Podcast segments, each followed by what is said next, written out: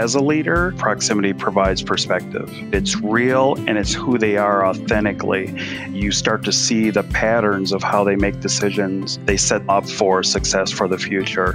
So it's those types of nuggets that you can only see when you have that proximity. That's Sheldon Cuffie, Milwaukee native and Chief Information Security Officer at American Family. We talked about his personal and professional background, his leadership journey, and what made him the leader that he is today. I'm Cream Pepito, and this is episode 105 of Hashtag Midwest Executive Stories.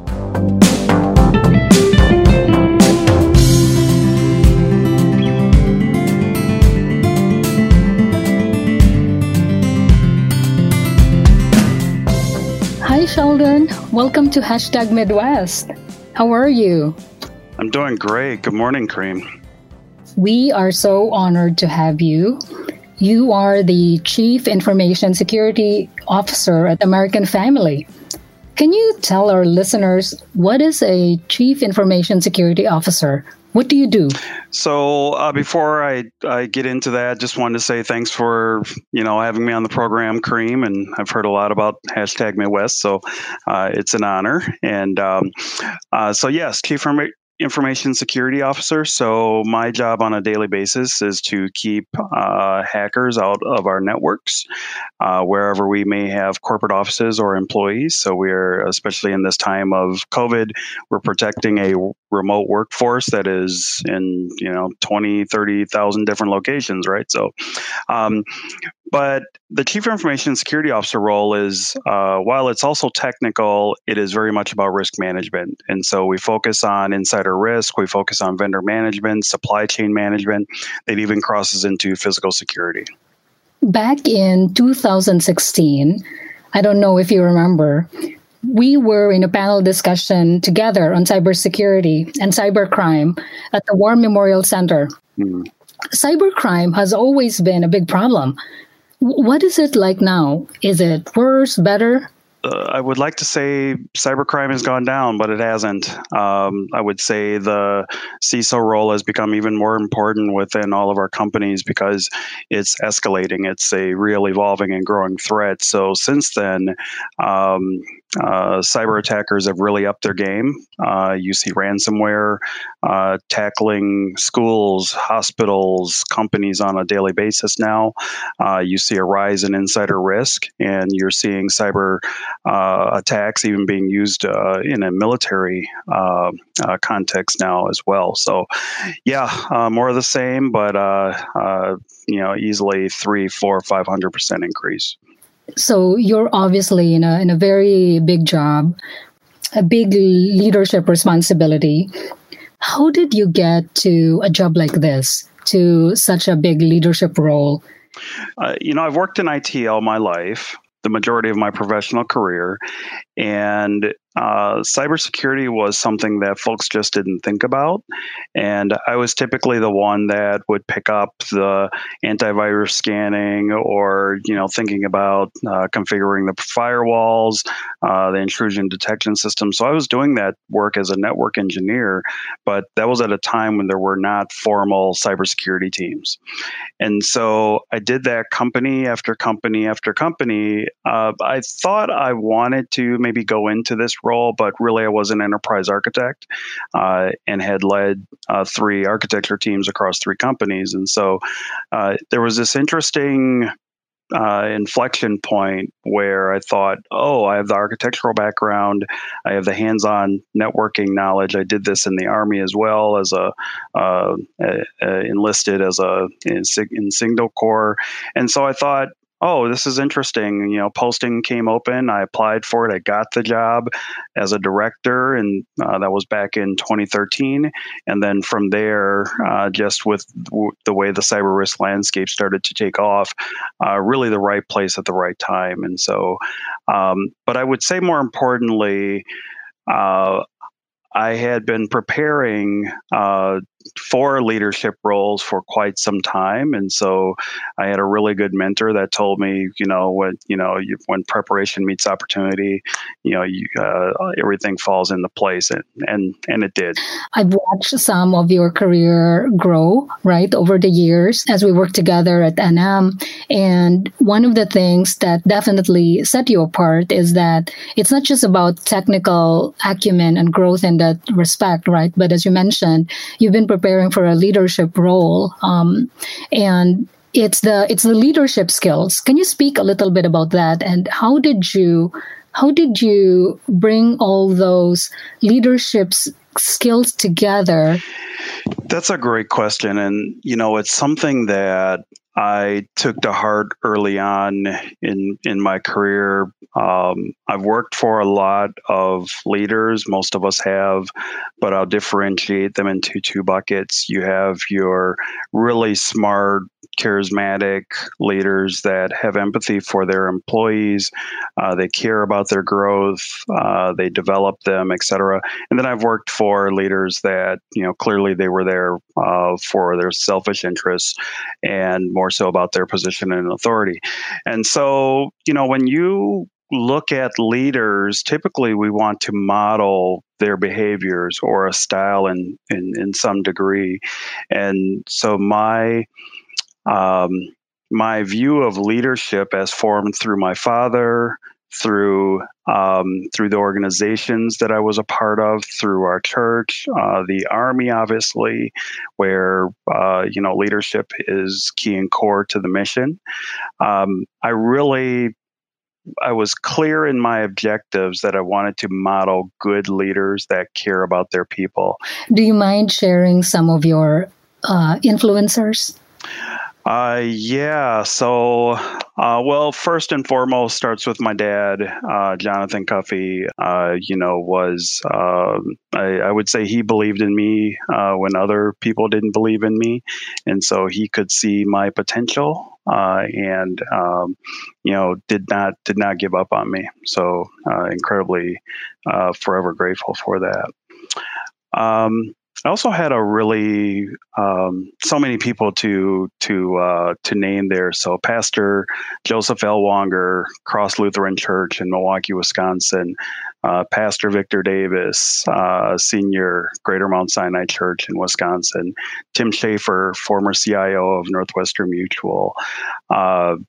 I, I, could just keep naming people. Uh, Davy Davy Hagen, who was one of my first deputy resource directors, and she said, "You know, you should you should go learn about this guy named Marcus Buckingham, and he talks about this strengths based leadership stuff, and so it's just these small." you know influences through life you have the big ones and then you have this additive uh, approach that that just makes you who you are that's a pretty impressive list of folks. How did these people shape the way you are now? So, in a number of different ways, whether it was my father with his work ethic, uh, he worked two jobs. He worked in a foundry during the day. He was also uh, a security guard at night. But you know, really, it's more more than just the the work ethic. Sometimes uh, proximity provides perspective. And that perspective, those small nuggets are things that you take away. You know, I've had hours and hours and hours of interactions with several leaders, but there are always those moments those those times where you get to see them operate as a leader and you're able to see their decision making that occurs in in that moment you know it's not fake it's it's connected it's real and it's who they are authentically. And it's through that authenticity you start to see the patterns of how they make decisions. Uh, do they make the uh, easy wrong decisions because they are uh, you know they, they they keep them out of trouble in the moment or do they make the hard right decisions that you know don't pay off right now but they set them up for success for the future? Um, so it's those types of nuggets that you can only see when you have that proximity. You know you can have the principles you can have the practices but sometimes just seeing that that leader in that moment that's something that sticks with you forever. I love that idea of proximity that really resonates in terms of when you are in a job, right, or applying for a job, you should be interviewing as much your leader as they are interviewing you mm. because of that influence um, and how important it is to be working uh, alongside the person that shares the values that that that you yourself want to develop. Yeah, absolutely. And I like to say that um, uh, interviewing for a job is like dating. Mm-hmm. So, really, what you're doing is you're trying to determine does this relationship work for me or will it work for me? And in particular, the manager that you work for, you know, can we work together? But I also ask questions, and maybe not that leader directly in that moment, but uh, uh, of the other folks that I'll interview with is to say, well, how, what is his or her track record of developing people? What do you think their leadership principles are? How do they handle tough conversations? Uh, are they passive or do they tackle them directly? And you know you can, you know, take their word as their bond because you're getting straight talk. So that interview is is is critical. And you know, just like dating, if it's you know you get a bad feeling and it's not going to work out, it's okay to you know call it a night and you know, go on to the next next interview. This is a good time to pause and reflect a little bit on what we just talked about. Primarily, this idea of proximity. The people around us, the leaders who lead us, they can influence how we lead. Sheldon also talks about when preparation meets opportunity. In some cases, we may know what the next opportunity is. In some cases, we don't. So it is important to acknowledge that what we are doing now and who we are working with is important in that preparation so that when we are called on to take a bigger responsibility, we are ready. In the second half of this conversation, Sheldon shares more about his Midwestern roots here in Milwaukee.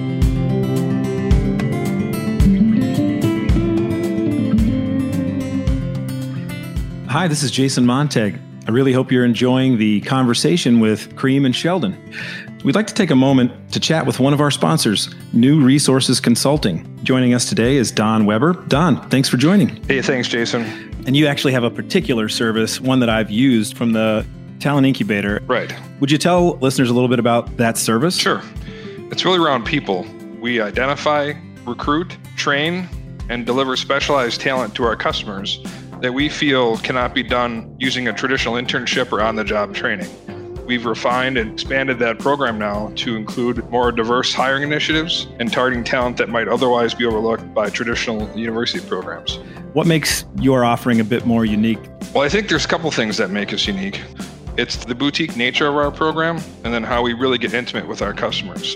So we feel that in a typical 9 to 12 month program, we can deliver skill sets that you would typically build over a 2 to 3 year period trying to do it internally. Oh, that's great. So we're training our participants in technology and integrating with our customers' people, process, and culture to make a more seamless transition to full-time employment when that program ends. Don, again, thank you very much for all of your support. Sure. And for those listening, please enjoy the rest of the show.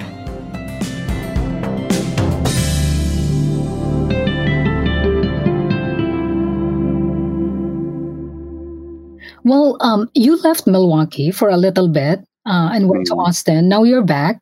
what is it like being back? What do you like about uh, Milwaukee to be back here? Well, I, I, I had this amazing opportunity, and I remember turning to my wife and saying, you know, do you think we we, we really should move back to Milwaukee? And um, and you know, I, I, American Family is an amazing company, and so having the opportunity to take this role at American Family, along with uh, our new Milwaukee office that uh, we're building uh, in downtown Milwaukee, uh, that'll bring you know more STEM careers um, uh, into that building, into the heart of of the city, sitting on uh, Martin Luther King Drive. that that was just something that um, really spoke to me in a whole different way. So I moved to Austin to obviously take the global uh, CISO job at Dell Technologies, and that was more of a stepping stone in my career. Uh, for sure because it's a global organization it's a tech company and to some degree i wanted to prove to myself that you know i could operate in a tech company and you know sure enough uh, i'm just as good of a technologist as, as anyone. Um, but what was missing was that social connection that community fabric that really we've built in Milwaukee. You know, we're born, my wife and I, Celeste, we're born and raised in Milwaukee. We went through Milwaukee public schools, both of us. Uh, we've graduated, both of us graduated from Concordia University, Wisconsin, and then, you know, being able to, to come back home to family. Sheldon, thank you for that. I read this this article at the, uh, in Harvard Harvard Business Review once that just eight percent of managers and three point eight percent of CEOs are black. In the Fortune 500 companies, there are currently only three black chief executives, down from a high of 12 in 2002. This was in uh, this article, I think, was from 2019. And also, I am reading in different articles of the difficulty companies have hiring people of color and minorities in technology, especially in leadership positions. Can you speak to your experience? Does this resonate with you? Are you seeing this problem as well? Yeah, it's a it's a very real problem and I think I'm I'm a good example of um, how few of the numbers there are out there. I am one of of uh, probably less than ten uh, black CISOs in the country. Uh, so that makes me a bit of a unicorn, if you will. Um, I was also the first African American to be promoted to African American male to be promoted to executive officer in 160 years at uh, my previous company. And so uh, someone told me that, and I'm like, oh, wow, that's that's cool. Uh, and then on the flip side, it was like, whoa, wait a minute, why, why am I the first? And so when, and this comes back to the proximity uh, conversation. So when you look at America, we are very much, uh, especially Milwaukee, we tend to be a little more segregated into our, our communities. Um, I I don't know. Uh, there's a lot of historical reasons for that that we can get into, but I believe it said that Milwaukee is one of the most segregated cities in the country. That bleeds over into the workplace. And what happens is uh, when we are not connecting people across these lines, well, you start to kind of just operate within the pool of people that you know. And if you are not being inclusive in a whole different way, where you are looking for people that don't look like you, don't think like you. Uh, maybe they even think like you, but you don't know that. You have a perception. Uh, you start to lose out on talent. And that's where we find that uh, companies that are diverse, that are inclusive, uh, they, they have better operating results. Uh, they make more money, right? So if we take out the black, white, yellow, green, you know, whatever, uh, everybody can, can agree on, on, you know, dollars uh, and really get focused on that. And so, um, so yeah, I think there's there's uh, what I've seen is that people tend to operate in their pool, and then also um, uh, there isn't this relationship capital that occurs. So I learned this two weeks ago from a, a, a broadcast we were doing at American Family from Carla Harris, uh, vice chairman of Morgan Stanley, and she talked about this relationship currency that has to occur in an organization. And so what I've found is that if you're not networking, uh, no one knows who you are. uh, you know, my my my dad was a foundry worker, right? Blue collar, every day came on with black sand on on his clothes, and so um, you know, you punch the clock, you do your job, and you know that's how you get ahead. And I think a lot of us have been ingrained with that mindset, and so you have to do that. You have to excel in your current role, but you also have to connect. You have to create that relationship currency with others within your organization. And in my case, some of the best people that mentored me were people that didn't look like me. They were from different backgrounds and they brought different perspectives to me that I otherwise would not have had. Your your father obviously played a really big role um, in your life, uh, and right now you and your wife has an endowment, uh, has set up an endowment at Concordia. Can you talk a little bit about that? Yeah, absolutely. So my wife and I, uh, we set up an endowment at Concordia University for uh, students of color in science, technology, engineering, math, and construction trades programs. Uh, so it's called the Jonathan Cuffie and Thomas Stevens uh, Scholarship Fund, and we've actually given out two scholarships already uh, to two students uh, that uh, has allowed them to stay in school and continue their education. And so the timing was right for us financially to say, you know, um, we're not just going to take care of you know uh, the folks in our house we want to think more broadly about can we have a lasting impact uh, you know can we pay it forward and so thinking about that concordia has just been um, amazing to us I have a highlight reel, but I also have a failure reel as well. And so I flunked out of college uh, when I was 19, and I worked in a warehouse for three years. And there was a lot of reasons why, you know, flunked out of college. I was, you know, smart kid, just maybe not as focused as I needed to be right at that moment. And um, worked in a warehouse for three years, and then finally got a, a tech job pulling cable through uh, Kohl's stores around the country. So, you know, kind of a funny story there. But flash forward to Concordia that's where I met a lot of amazing people. Again, people that don't look like me, uh, some that did, some that don't. But again, different perspectives that I could infuse into the ingredients of who I was. And so we just want more students to experience what we did uh, in uh, through through Concordia. Uh, so uh, my wife uh, has a bachelor's, master's from there. I have a bachelor's from there, uh, and so we just want more students to have that opportunity. And you know, it's it's uh, it's a small sacrifice in the big big in the grand scheme of things. So we're looking forward to seeing how many students become recipients of this scholarship. What do you want students to take from this opportunity, from from your generosity?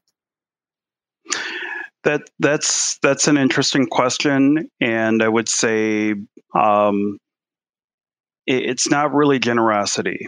It's something that someone else did for us, and it's something that we have to do.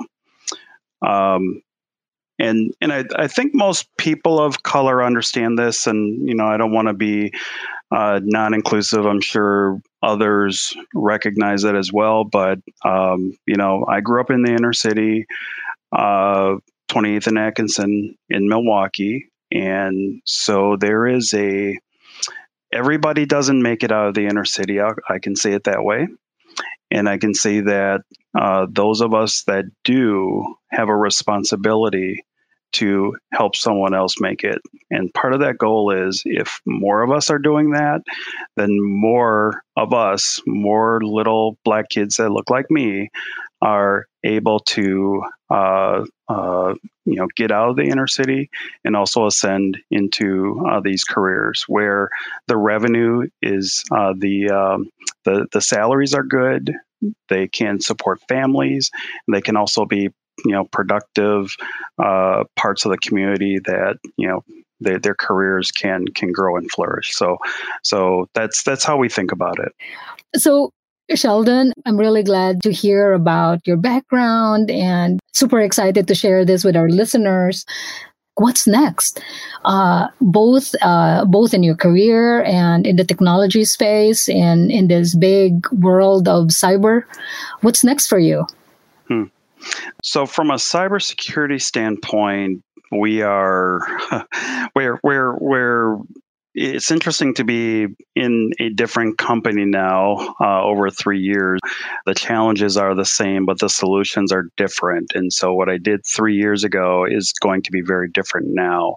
And so, some of the work that we're doing, we're actually building a cyber fusion center at American Family uh, where we can connect and integrate across uh, compliance, privacy, physical, and cyber with threat intelligence. So, our stated goal is to be the industry leader uh, in this space in cybersecurity. And so that's on the horizon. Um, and maybe a little bit of news. So I've uh, also taken on some additional responsibilities recently. So I've taken on responsibility for corporate systems engineering and technology mergers and acquisitions. And so I'm finding myself at any given time in the day shifting from um, you know, defending and protecting, but we also look as at cybersecurity as an enabler to the business. But now I have the responsibility uh, of actually enabling the business through corporate systems engineering. So anything that runs the the corporate connectivity uh, systems, financials, HR systems, right? Collaboration tools now. That's all within that realm, uh, which now gets you thinking about digital workplace functions, modern workplace. So. Uh, yeah. So what's next? It's it's right now. It's happening. So so really action packed, filled days. Again, thank you, Sheldon. This has been a real pleasure talking with you. Yeah, thanks, Cream. You too, and uh, look forward to talking with you soon. Take care.